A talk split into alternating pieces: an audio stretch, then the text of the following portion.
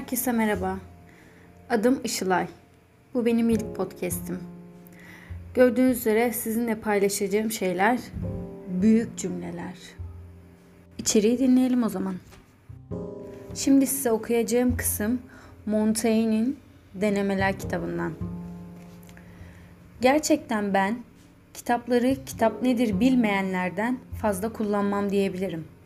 Cimriler nasıl?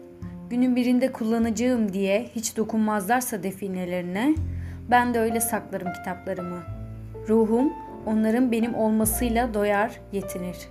Savaşta, barışta kitapsız yola çıktığımız olamaz.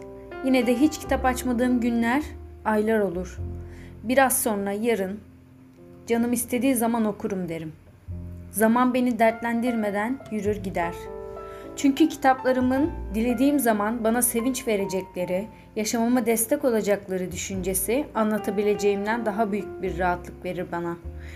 İnsan yaşamı denen bu yolculukta benim bulduğum en iyi destek kitaplardır ve ondan yoksun insana acırım. Vermekte aşırı giden bir kralın halkı da istemekte aşırı gider.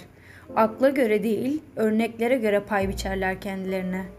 Bir düzeni sarsanlar onun yıkılmasıyla ilk ezilenler olur çoğu kez. Kargaşalığı çıkaran yararını kendi görmez pek. Sadece başka kaptanlar için suları bulandırmış olurlar. En iyisi gençlerde öğrenme hevesini ve sevgisini uyandırmaktadır. Yoksa kitap yüklü birer eşek yaparız onları.